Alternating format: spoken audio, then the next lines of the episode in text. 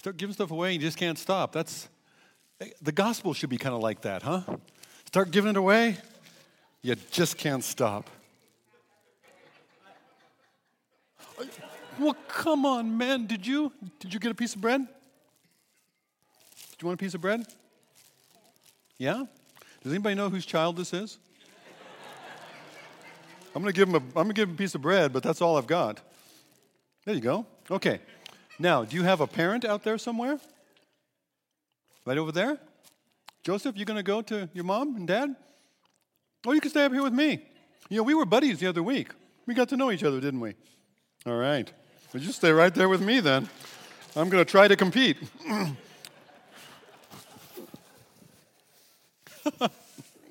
All right, Joseph and I are going to share with you. You know, I had another privilege I had besides my time up front here with Joseph this week.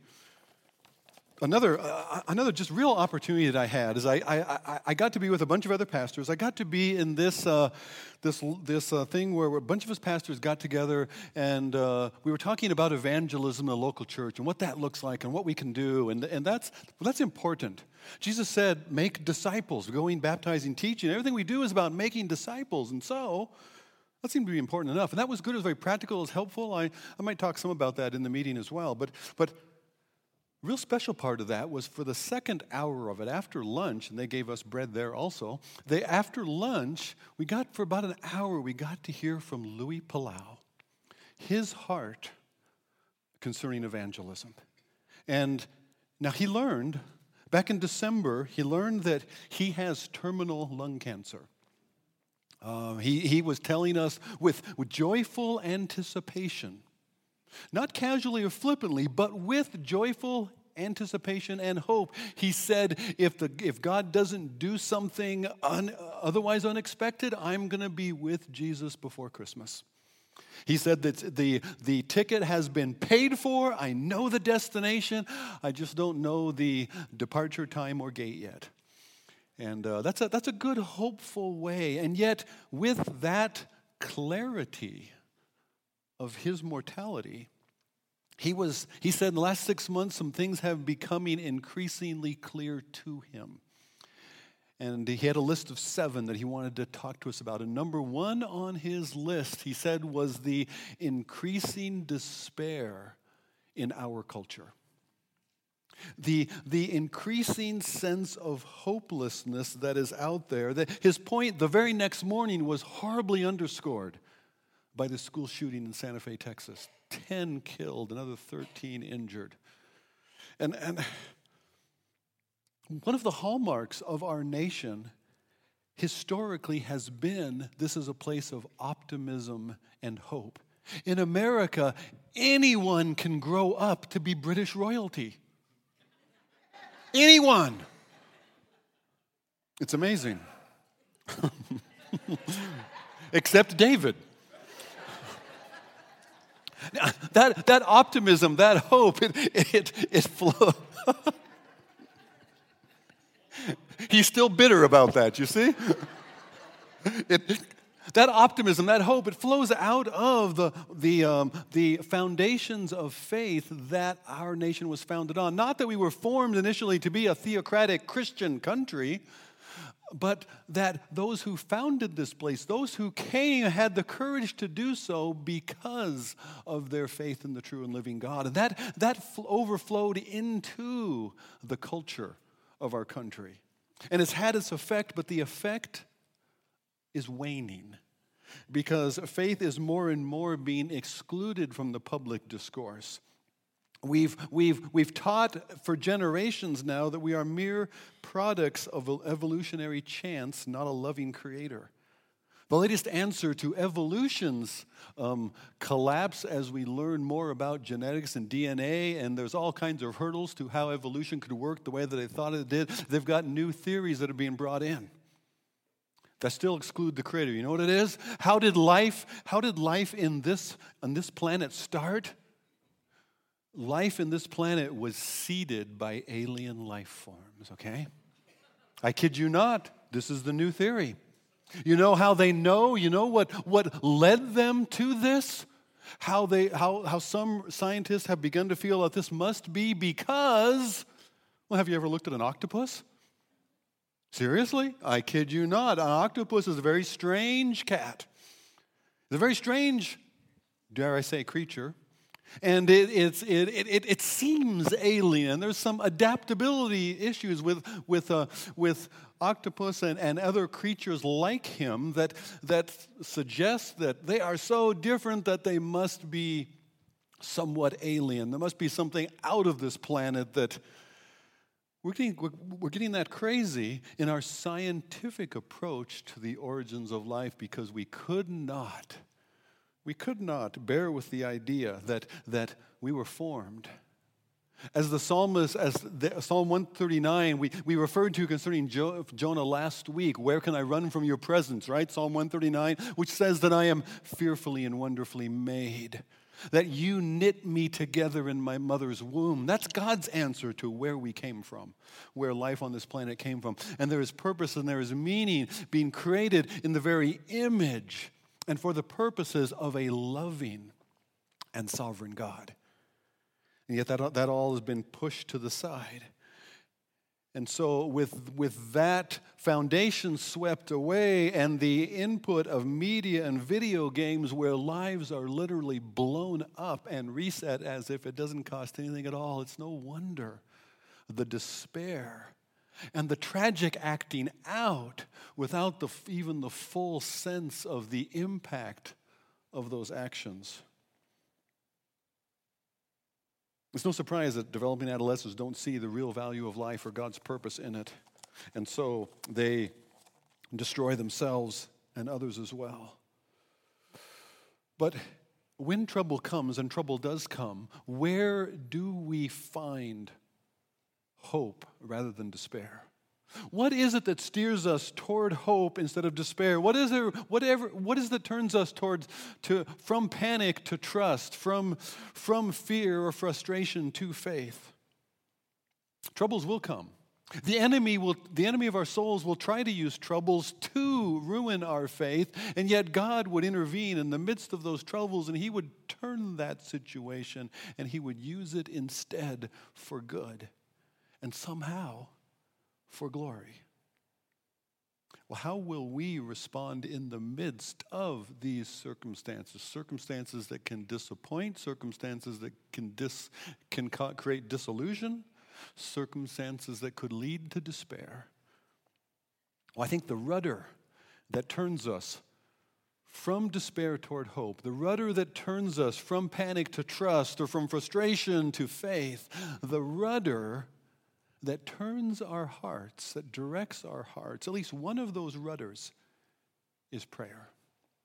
And I, I suggest that to you because that's what we see happening in the book of Jonah in chapter two. There's a turn in the story here. There's a significant difference that changes the outcome, and it happens when Jonah, when Jonah joins. I wanted to say join, so I said Jonah. But it's Jonah joins the prayer movement. You see, there's been a lot of prayer going on in Jonah chapter one, hasn't there? Everybody's praying. There, there is a revival breaking out aboard that ship. They're just trying to figure out who should they pray to. Does anybody have an idea? And a prophet among them opts to stand up and say, I know who we should pray to, guys. Jonah's the only one on board not praying that day. And Jonah is soon not on board. Jonah's overboard. And we leave the end of chapter one with the men fearing God exceedingly and offering a vow of sacrifice to the Lord, that they are going to fearfully, faithfully serve him. What happens to Jonah? Well, let's pick it up in Jonah, actually in chapter one, verse seventeen, because in the Hebrew text, verse seventeen is the first verse of Jonah chapter two. So in Jonah chapter one, verse seventeen, you'll find us if you're in the church Bible on page seven seventy-four. And let's read Jonah's prayer, and we'll see what happens when, when prayer goes deep. Jonah, from verse seventeen. And the Lord appointed a great fish to swallow up Jonah. Jonah was in the belly of the fish three days and three nights. Then Jonah prayed to the Lord his God from the belly of the fish, saying, I called out to the Lord out of my distress, and he answered me. Out of the belly of Sheol, the place of the dead, out of the belly of Sheol I cried, and you heard my voice. For you cast me into the deep, into the heart of the seas. The flood surrounded me. All your waves and your billows passed over me. Then I said, I'm driven away from your sight, yet I shall again look upon your holy temple. The waters closed in over me to take my life. The deep surrounded me. Weeds were wrapped about my head. At the roots of the mountains I went down to the land whose bars closed upon me forever. The, jail, the cell door slams closed. Yet you brought up my life from the pit. O Lord, my God, when my life was fainting away, I remembered the Lord, and my prayer came to you and into your holy temple. Those who pay regard to vain idols, empty nothings, they forsake their hope of steadfast love. But I, with a voice of thanksgiving, will sacrifice to you what I have vowed I will pay. Salvation belongs to the Lord. Wow. Jonah has had a change of heart, and it happens. We see it happening as Jonah prays. At the ending of the story in verse sixteen, we have the sailors that are there, right? The sailors are on the deck, and we're focusing on the sailors. Jonah's gone overboard. We watched what's happening with the sailors just long enough to figure that Jonah, by the way, has drowned. And yet, verse seventeen comes along, and Jonah has been swallowed up by a great fish, and he's in the belly of the fish for three days and three nights. Now, now, when we when we hear these swallowed by a fish, we're not sure what to do with that. I mean, maybe when Jonah's cast overboard and the sea so quickly calms, maybe Jonah did have a chance after all. Maybe he grabbed hold of some of that cargo and he's able to keep his head above water. Maybe, maybe he's actually able to kick, paddle, swim his way towards shore. Who knows? But then the fish comes along. Gulp. Well, Jonah's gone. Jonah is not just swimming with the fishies. Jonah has become fish food, okay? Lights out for Jonah. It's got to be over. And yet, Jonah's in the belly of the fish for three days and three nights. That's curious. Because three days and three nights in the ancient world was understood to be, those who would hear the story would say, ah, oh, three days, three nights, Jonah's going to the place of the dead. Jonah is going to Sheol, Hades. That's where the, where the bars are going to slam shut after him. That's what's happening. It takes three days and three nights to get there. That was understood. That was the cultural myth. And so then, they're reading the story this way. Jonah is going to his death. But it's just three days and three nights that Jonah is in the belly of the whale. That suggests, well, maybe he doesn't stay there. Maybe something else happens. I said whale, I meant fish, sorry. Somebody was going to point that out to me later. They, maybe after three days and three nights, maybe there's an entrance and an exit. There's a beginning and then there's an end of that ordeal. Is there some hope in there for Jonah? Can it be reversed? The time frame of three days and three nights also points out how long it took Jonah to pray. Jonah is stubborn. So if any of you have trouble there, if you're stubborn, anybody stubborn? Raise of hands? No? Oh, yeah, there they are. Look at that. Bless you, you courageous creatures. Yes, Jonah was too, and it only took three days and three nights for God to break that stubbornness down and to turn his heart. There is hope. Look what God will do. I just hope it doesn't take what it took with Jonah. But three days and three nights, and then verse one of chapter two says that Jonah began to pray. And now as we look at this prayer, what do we see? Jonah prays well. This is a good prayer. There's a lot in this prayer. This isn't casual, flippant, off the cuff. Jonah has put a lot into this. It's composed in the belly of a fish, but for being composed inside a fish, this is quite a composition, right? When Jonah sinks deep, his prayer goes deep. It's po- poetic, it's profound, it's, it's, it's composed like a psalm. In fact, Hearing this, this uh, prayer, somebody who is familiar with Hebrew Psalms would say, oh, Jonah's been saved. They hear the first line and they know, oh, Jonah's been saved. How do they know that? This is a Thanksgiving psalm. It has a clear form, a normal outline. It looks like this. There's an introduction, verse two, which says, I'm thanking God who delivered me. And then there's a description of the trouble, and Jonah's going down. And there's a prayer for help. I called out to the Lord. There's a description of the deliverance that the Lord has provided, and there is a vow of praise. I will sacrifice to you. What I have vowed, I will pay. Salvation belongs to the Lord. It's a Thanksgiving psalm. Jonah is praying a psalm. It's now, a psalm is somewhat generic. A psalm is not specific to the exact circumstances, and I don't know, did Jonah write this psalm while he's there in the belly of the whale, or are there lots of lines, lots of lines of Hebrew poetry that are coming back up in his mind that, that God is provoking by his Spirit, that are surfacing now and that come out in his prayers? You know, I wrote a book about um, what we can learn from the preaching of the prophets for, for preaching today, and you wish I would learn something from that book.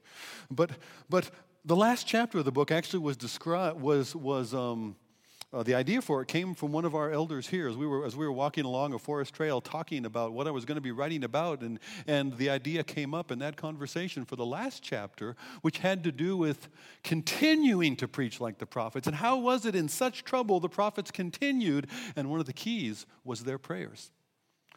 And as I looked at, at the prayers of the prophets, in their books, especially Jeremiah, psalms are leaking out all over in his prayer. I don't know if he's doing it intentionally or if he has so filled himself with the psalms that they leak out of him. I don't know if that's the case here in Jonah or not. Either Jonah has been immersed in the psalms and they are being, not unlike what will happen to Jonah later, they are being regurgitated in his prayer, or Jonah is composing a psalm himself. And the psalms are somewhat generic. They describe in poetic language the kind of circumstances, so you identify, your heart joins with a psalm when you're reading it. You say, oh, this is for me. And you could pray that. It's meant to be that way. It's meant to not be such a specific prayer to one's person's circumstances that others couldn't borrow it and pray it too. And oftentimes there's more in there than you knew how to pray. It's kind of like Mother's Day. What did you do last week? You went to the store, and there was a whole section of greeting cards, and you went to the section that said Mother's Day. And you quickly just grabbed, okay, Mother's Day card, okay, there's one, I grab that, yep, I can afford that, and off you went to the checkout, right? Oh, no, no, no, no, no. You'd never get away with that.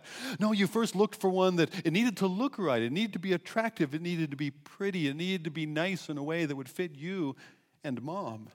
She'll like this. And then you were reading, and you read that one, you read that one. Oh, it's not quite it. No, well, maybe that one, but you, you keep looking. You go. You probably read a dozen different cards for the poem inside that it would say what you wanted to say in a way that you kind of would like to say it. But they say it better than you could, right? So you finally found one. Oh, I love the way this says it. So you took it and you redeemed that card. You bought it. You freed it from the marketplace and you brought it home. And then you took your card and you wrote in, to Mom, love Bob. No, no, you didn't do that. You said, well, now what am I going to write in the card? And you thought of what, some of you are feeling guilty now because you just wrote to Mom, love. But, but you wrote something else in the card, something maybe a line or two that would say in your own words, what, and you and you gave some thought, some intentionality to it, right? That's Mother's Day cards. Prayer can be like that. We borrow in our prayer from what has already been said, what has already been lifted up in God's Word. Like in the Psalms, Jonah does that. And he brings that into his own situation. Or maybe you're in a situation something like Jonah and you could use some of his words in your prayer. Jonah may have known this psalm. Jonah may have composed it. That we don't know. We know the prophets were, were creative, artistic wordsmiths. The point is that his, His prayer is well planned. It's well expressed. Jonah's prayer is not just in the deep. Jonah's prayer goes deep. Jonah prays well. There's powerful imagery. He confesses his separation. He expresses his hope in God's future restoration. I'm driven away from your sight, and yet I will look on your holy temple. What Jonah is praying for himself is actually true of Israel. The northern kingdom has no more access to the temple in Jerusalem that belongs to Judah and the southern kingdom. They've been separated. They've been cut off, and yet there is a hope within Israel that one day they will again, by God's working, have access again to worship him at his temple in Jerusalem. Jonah is praying something much bigger than himself in his prayer. Jonah prays well. Our tendency in American, egalitarian, everybody's equal kind of church, our tendency is to approach God very authentically, genuinely, just me as me, casually, okay? We we we can tend to approach God carelessly, casually. It's true that God's word tells us that we can approach his throne of grace boldly and confidently, confident in our access, confident in God's embrace of us. We don't come wondering if God will accept us or not, if he'll hear us or not. But it doesn't say anything about coming casually. It talks about coming with humility, coming joyfully, not casually or carelessly. Now, I don't intend to say that our prayers should be stiff and formal, planned and canned. What I, what I want to say is that Jonah's prayer is certainly genuine, but it also is very well expressed, and ours can be too. We can include more in our praying than we might carelessly do. Our prayers can express our own souls and what we want for ourselves, what we want for others, even more than we realize. If we give some pause, some thought to our words, if we'll use God's well-expressed word in our prayer, what does that look like? What can we learn about praying well from Jonah's prayer? First of all, I want to say is use God's word in your prayer. Use God's word in your words, okay? Like that Mother's Day card. Use better words in the midst of your words. Several months ago, we gave out a small book here at the church. It was called Praying the Bible. And the whole thrust of that book, it could have been three pages, really. They had to put more pages than that so they could have a book to sell. But, but the point was really simple. Open up the Bible. Start with the Psalms. The Psalms is a great place because they're prayers. And as you read line by line, verse by verse, as you read the Psalm, what surfaces in your mind, what comes to your mind? Pray in relation to what comes to your mind as you're reading. Let God's word provoke you to prayer. So I don't know what I should pray about. Well, let's just start reading, and whatever comes to mind, those are the things as I read, what comes to mind, that's where I'll pray. Praying the Bible. The early church brought God's word into their prayers. They used their Bible in their praying. Let me give you an example of this. Acts chapter four.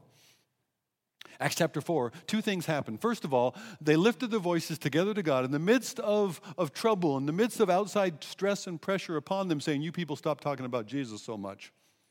You're going to pay a price if you don't. They lifted up their voices together to God, and they said, Sovereign Lord, who made the heaven and the earth and the sea and everything in them. Well, they're getting kind of formal there, aren't they? They're getting kind of high churchy. Come on, we're Baptist. We're kind of community church, Bible church background. We don't get so high church, liturgical in our praying. Don't they? Why are they? Are they trying to remind somebody that this is true? They're probably reminding themselves of who God really is, because troubles can make you forget that. And so they're reminding themselves together as they're praying of who it is that they're praying to. Truth from Scripture they bring into their prayer. And then they actually quote one of the Psalms, Psalm two, directly.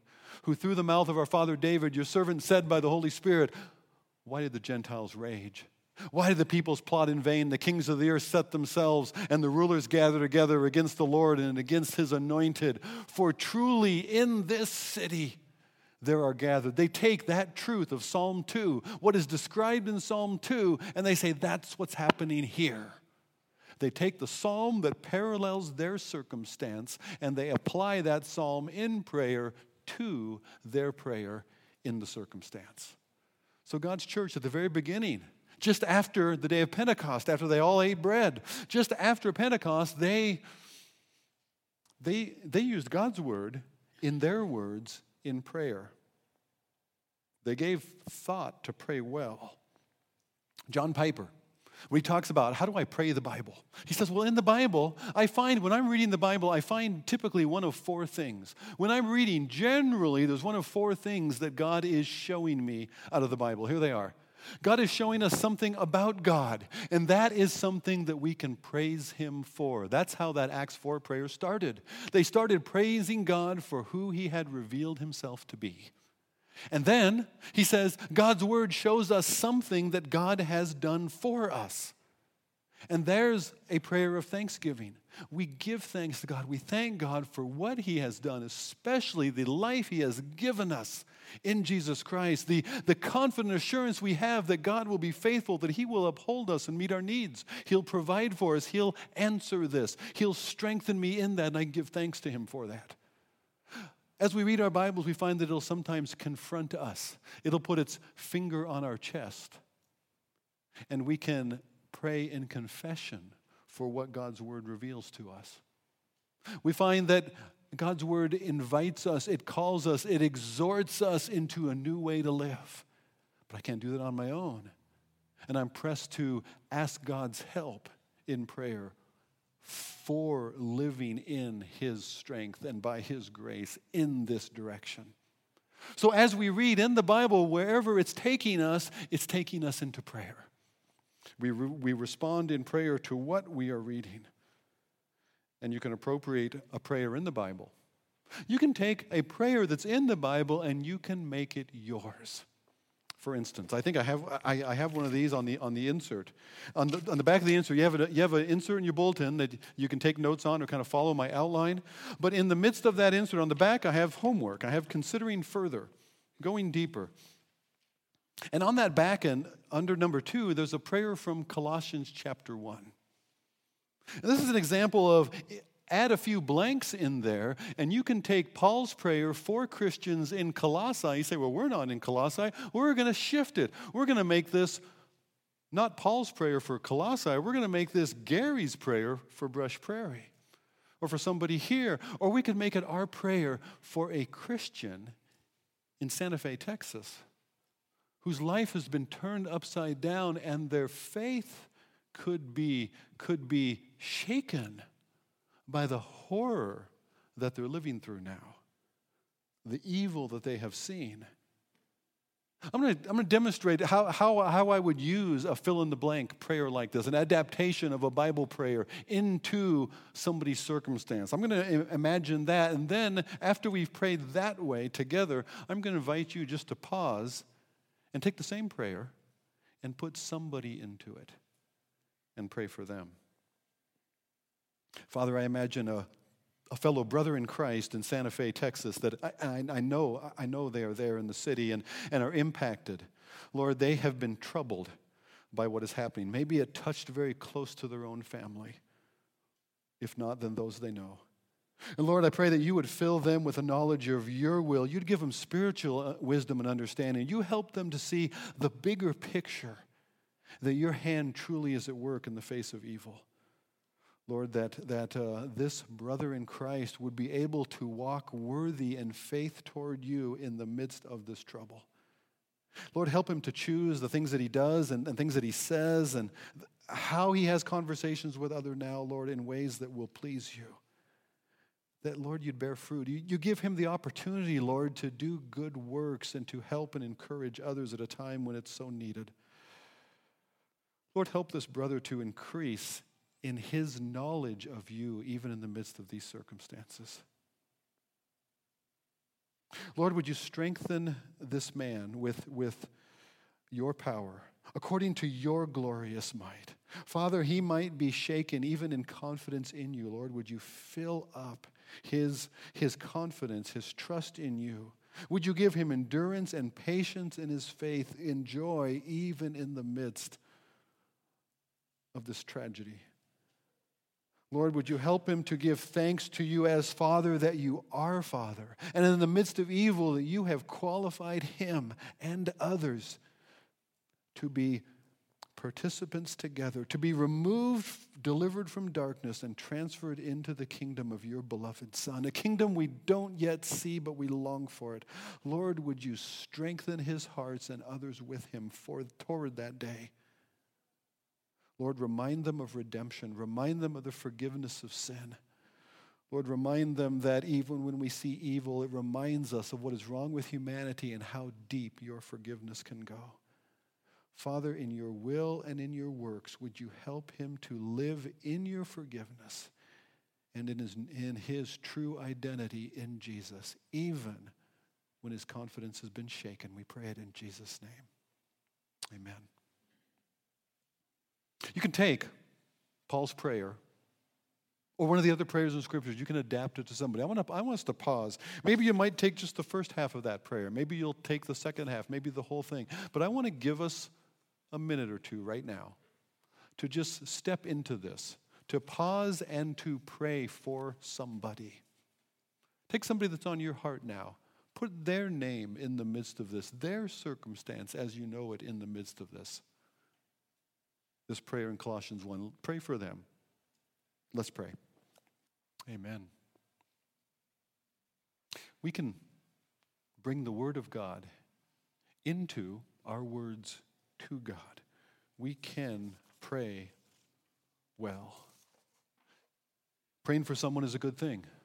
Praying God's word, God's will for someone helps us to go deeper in prayer. Praying for someone, praying for someone, even praying with someone also helps us to pray better. One of the things we notice about Jonah chapter two is that we like Jonah better in Jonah chapter two, don't we? Don't we find that we like, as the character develops in the story, we like the Jonah of chapter two better than we liked the Jonah earlier in chapter one? Isn't that true? I mean, chapter one, he was he was kind of petty. He was very stubborn. He wanted his own way. He rebels against God. He won't even speak up for God until he's forced to. He doesn't join the others in prayer. He doesn't show them who they could pray to. Jonah is pretty useless in Jonah chapter one. We're not very impressed. We wouldn't invite him over for dinner. We wouldn't invite him to lead our Bible study. Now, Jonah chapter two, we're starting to see something new. We're seeing a tenderness of heart. We're seeing an owning of sin. We're seeing, we're seeing some confession. We're certainly seeing hope in God again. And he yields his will to God. Salvation doesn't belong to Jonah. Salvation belongs to God. We like Jonah better in chapter two than we liked him in chapter one, don't we? And what happened? I mean, Jonah smells much worse in chapter two, and yet we like him better. Why is that? We've listened in on his prayer. You know, one of the things that will join you to somebody, it's hard to continue in animosity against somebody when you're praying for them, okay? Pray for your enemies. And and it's it's also, you find yourself drawing closer to people that you pray with. Prayer is an intimacy in communication. It's a closeness, there's a genuineness, there's an opening of hearts together, that when you find a way that you get together with others and pray with them, when you pray with them, you will find yourself growing closer with them. You'll be strengthened in that fellowship, that sharing together in faith, in prayer. It's one of the reasons we talk about small groups, classes, community groups, wherever that you can get together with us, with a with a smaller group of believers that you can share life and pray together, because that's where you grow together. If we want to be a church that's growing together, we have to be a church that is praying together. We'll pray better as we're praying together. It's important in a divisive era where there's a lot of different issues and circumstances that can pull us apart from one another. It's important in a divisive era that we pray together, we join our hearts together in a common pursuit of God's will, in God's purposes. Aligning our will to God's will. That moves us along from the idea of praying better by praying together to a thought about what is the attitude of my prayer. Because the book of Jonah is all about attitude, isn't it? There's a lot of attitude and attitude adjustment that's going on here. Well, how does Jonah's attitude shift? As we come to the end of chapter two, we find Jonah praying in confident submission. Now, I chose those words very intentionally. Pray in confident submission. I take this point from the end of verse nine. Salvation belongs to the Lord. Jonah is not just agreeing that, that God is the source of salvation, that salvation comes from God. Jonah is saying that God initiates it and God owns it. Therefore, God can and will be merciful to whom he will be merciful. God can be compassionate to whom God will be compassionate, because salvation belongs to God. It's his. You know, I have a saying. Something that's really not my deal, it's really not my issue to solve. I don't have to worry about it because it doesn't belong to me. I say, not my circus, so not my monkeys. Okay? Not my circus, not my monkeys. I lean on that phrase. You'll hear me say it here and here and there, roundabout. Well, I would also then have to say, not my kingdom, not my prerogative. Didn't Jesus teach us to pray, just like he taught us to pray together? He taught us to pray together by saying, lead us not into temptation, not me. Lord, give us this daily bread, our, our, this day our daily bread, not give me my bread. But, so he taught us to pray us, he taught us to pray together, and he teaches us to pray, thy kingdom come, thy will be done on earth as it is in heaven. Not my kingdom, not my will, not my kingdom, not my preference. You see? It's God's preference. It's God's prerogative. It's God's purposes that we seek. One of the reasons we pray is not to ask God for the stuff I want, but is to align my heart in his direction. To pray in confident submission. Because confident submission, submission because God is sovereign. God's in charge. I'm not in charge. God is sovereign, so I will submit. Confident submission because God is also faithful. Look again at verses eight and nine. Those who pay regard to vain idols, they forsake their hope of steadfast love. But I, with a voice of thanksgiving, I will sacrifice to you what I vowed I will pay, because salvation belongs to the Lord. They are, they are empty nothings, useless idols. They cannot help, but God can help and God will help. He is sovereignly able and he is, he is faithful. He is covenantally faithful to his people and to his promise. So you can say that no matter what's going on, God has got this. No matter what this is, he is sovereign. He has got this. And not only that, he has got us in it. God will keep us. There's this balance in this close of, of the book of Jonah, a, a balance of the tension between God's sovereignty and thus our confident submission. Jonah can submit because of who God is. He rehearses in the prayer, first of all, who God is, and that leads him to submit.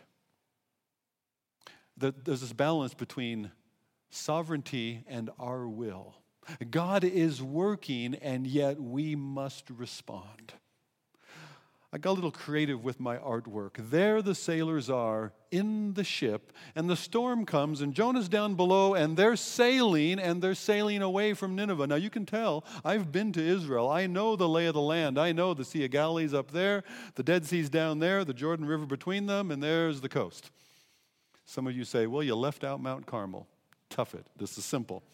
All right. But the boat is going away from Israel, because the boat is going toward Tarshish, away from Nineveh, right? The boat is going that way. But Jonah's not on the boat anymore, is he? Nope, Jonah was hurled into the sea. And when Jonah was hurled into the sea, and a great fish swallowed him up. And for three days he stews inside that fish. For three days and three nights, he stews inside that fish, and then he prays. Now, for three days, while Jonah stews, what is the fish doing? I guarantee you the fish is not sitting still. How do I know that? Fish have to move to breathe. The water has to flow over their gills. Fresh, more water has to keep coming. The fish is swimming, okay? What direction is the fish swimming? Do you know?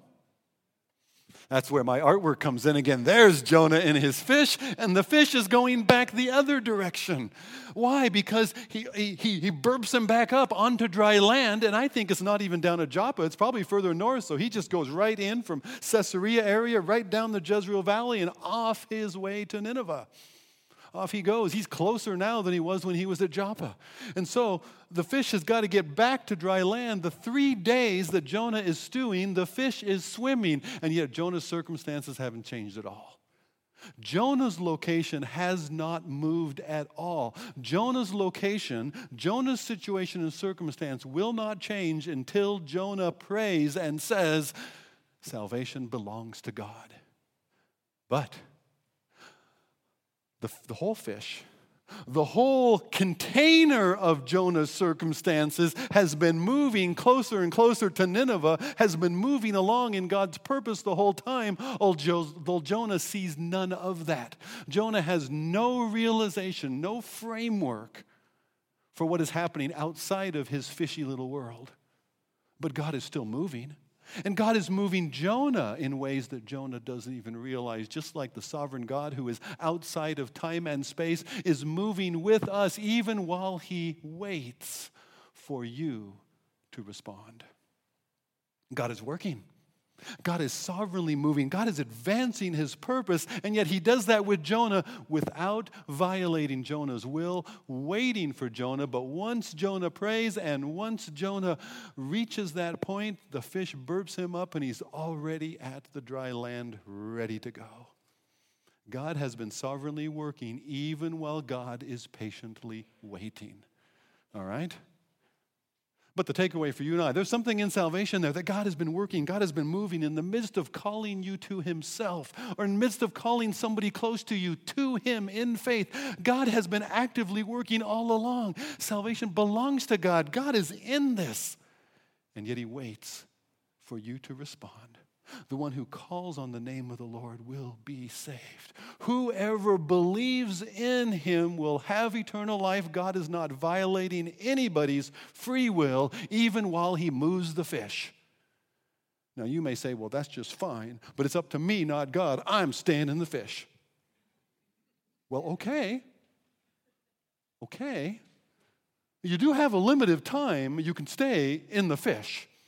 That's just the reality of life. But God is moving you even while God is waiting for you and calling you. That's my point. God is working. God is sovereign. Salvation belongs to God, and he would give it to you. What do you do with it? Let's pray. Father, we are thrilled in our minds at how God works with Jonah. And Lord, yet we are thrilled that uh, somebody whom we thought so little of in chapter one would pray so well in chapter two. Lord, we need that. We need to pray well. We need to pray together. We need to, Lord, uh, let your word inform our prayers.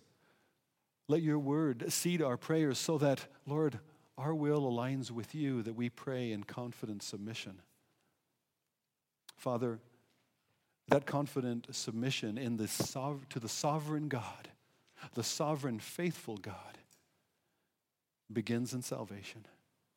And Lord, that could be true for somebody right here. There have been circumstances all around their life, maybe in their family, maybe among friends, maybe with what's been going on at work or school or, or in relationship to somebody. There have been circumstances going on that you would use to press them toward yourself. And yet nothing happens in their salvation. At the same time as you are working, nothing happens in their salvation until they believe. Until they confess with their own heart and mouth, I believe in Jesus who loved me and died for me.